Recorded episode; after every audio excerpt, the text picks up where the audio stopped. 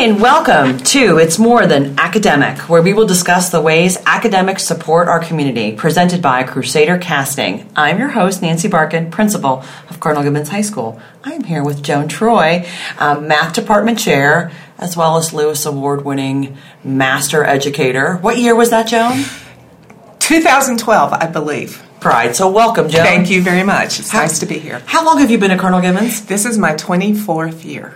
Next year's 25. Next year's 25. Those are fun. So when, when educators reach 25 years, uh, we do something special during the week of Catholic Schools Week. Let's get down to business. So um, you're the math department chair. Yes. Where do you see math in the next five years? So 2025, Joan, where do you see um, math? Well, my hope is that we'll continue to work less on algorithms and how do you solve an equation and more on how do you think and how can you solve a real problem. Okay. So it's, you know, math has been done the same way since the Greeks I- in, in many ways. Right. And so transitioning to something that isn't very linear and very prescribed is hard for math. And we need to still do that. We still need to prepare students for college, for taking calculus or whatever it is that they're going to take there. But we also have to prepare them to solve problems that are not prescribed in one through seven odd in the book. I love one through seven odd. Like do the odd ones. The answers are in the back. Yay!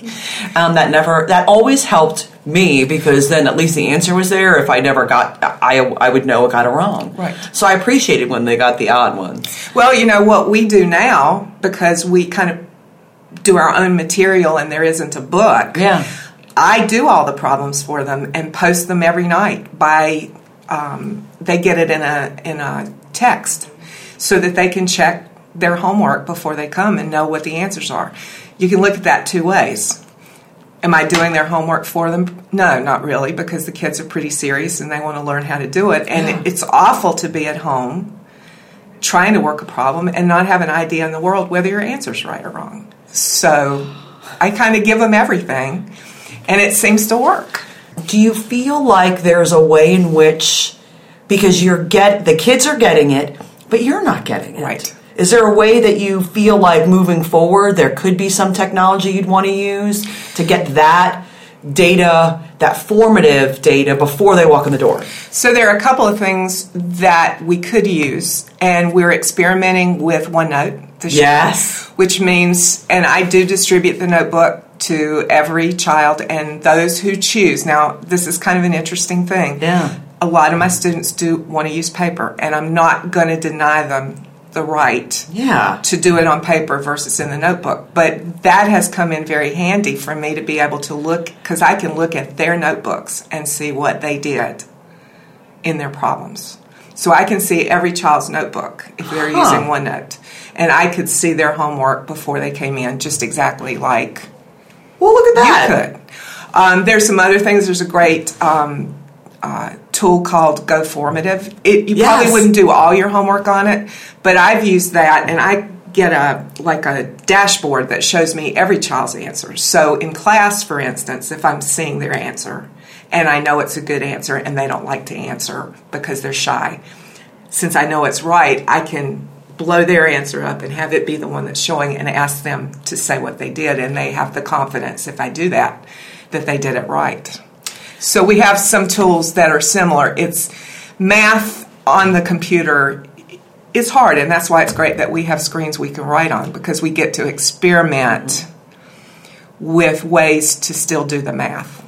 So I will tell you that five years ago, when we embarked on this, well, it was actually seven years ago, this one to one journey, um, something that Leslie Coe, our director of IT, she and I were kind of almost a non negotiable was how do we include math?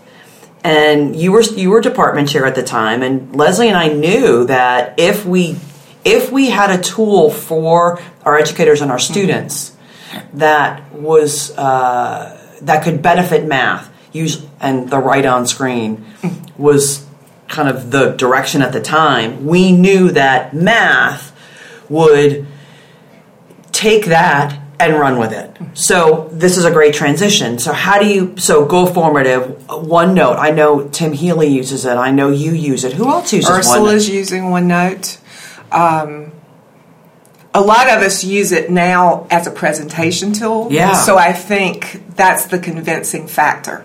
So I used it last year as a presentation tool, and I it suddenly the world kind of opened up. Huh. With OneNote last year, and I began to see how the students could benefit by it. So I think that's the easiest way for us to transition into it is the teacher has the experience and sees how easy it is to write and how you don't save it when you walk away. It's done and there's your notes.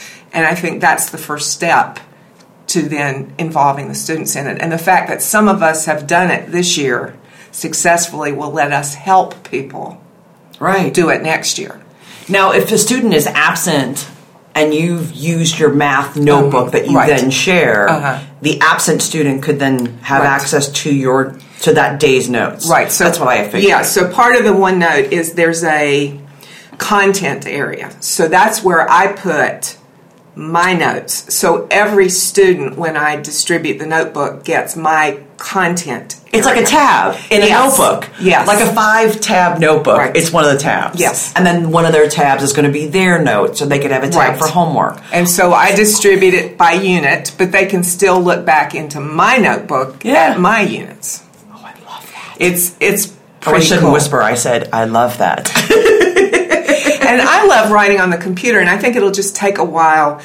You know, some of my students in honors math are so they're very precise, and they want their writing to be perfect. They like and, the lines. and they they like the precision you can get with a pencil and paper. And I think as time passes, they'll even. I was that way too. Mm-hmm. I will get. You will get to the point where maybe if your handwriting is not as good, the convenience of having it everywhere you go and and being able to pull up right where you left off will be maybe the deciding factor of people writing more. Yeah. It'll take a while.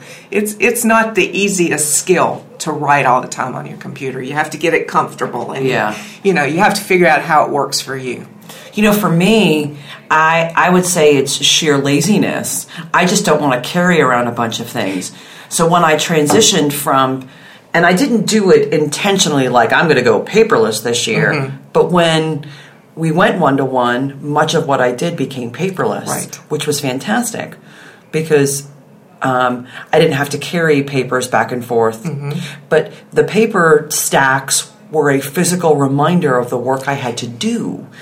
And then it took me some time to remember oh, Nancy, you have a stack on Google Classroom or in a Google Form or in a Google Doc. Like, you have essays that you need to grade. And it, the other transition that was hard was um, giving kids enough, you know, giving kids feedback. Because writing, I, I didn't write as much. But when you're on your computer, I was typing all kinds of comments. Right. Because I type faster and neater Right. than I write. Now, um, what do you feel like the math department does to help prepare kids for college and life? Again, I think that part of what you're talking about is that. Right. So, what else? Well, I think that we're giving them, um, we're very meticulous about our curriculum to Yes, make sure that it is college prep. And so that part of it is, I'm sure when our students leave and go to a college, that they are prepared to start wherever it is that they need to start there. So I never doubt, I never doubt that. And math people are pretty unanimously I need to make sure that we are. cover the curriculum. That's that's our personality type. That's probably why we ended up being math people. Mm-hmm. And the life thing goes back to the problem solving. Part of you know what I tell the tell the kids is nobody's going to hand you an equation in life and ask you to solve it. They're going to hand you a problem and ask you to solve it. So when we work with them and try to give them skills to solve problems, they might use that in a human resources office someday, not solving an equation, but thinking through a problem and looking for the solution. So that's part of what we do as well. It's not just about covering the curriculum, it's about making them thinkers. And, and you know, math was one of the mathematicians before there were lots of other things that they could do, put their fingers in every field because math does sort of fit in some way or shape or form in every field, including the problem solving part of it. What are some strategies? I'm going to again jump off from the last thing because I feel like you are preparing them for college and for life, and I see it in how you care for students. Uh, can you give me some examples of what you you see in your department with the folks that strategies they use to care for kids here? Well, I think the first thing I would always say is if you walk into our department at 7:15 or 7:20, you'll see almost every teacher with their door open working with a student. Yes, you will. And I think that's part and parcel to being successful as a department is that we make ourselves available to the students in every possible situation that we can. Um, we instituted the math in the morning so that if you felt like you needed to hear somebody else explain it or if your teacher wasn't in because they needed to drop their child off somewhere else that morning, there would always be a teacher available in the morning that could answer your questions. And of course, at Gibbons, where everybody's busy in the afternoons, offering that in the morning kind of gives students a chance to ask a question pretty much without any any uh, thing to prevent them from getting their question answered. Uh-huh. You're absolutely right. The doors are open. There are kids. There are kids in the hallway. There are kids in classrooms. And then you know what that does? It opens up. So I have kids who, if they just see me in there, they come in. It's great to meet other kids who aren't yours. Yeah. So they've become comfortable to just come in and say, Can I ask you a question? Because they get to know us in the morning. So it's not just the person on duty who ends up Sure. working with other students. I love that. Joan, thank you for your time today. Thank you, Nancy. You have a great day. Thank you.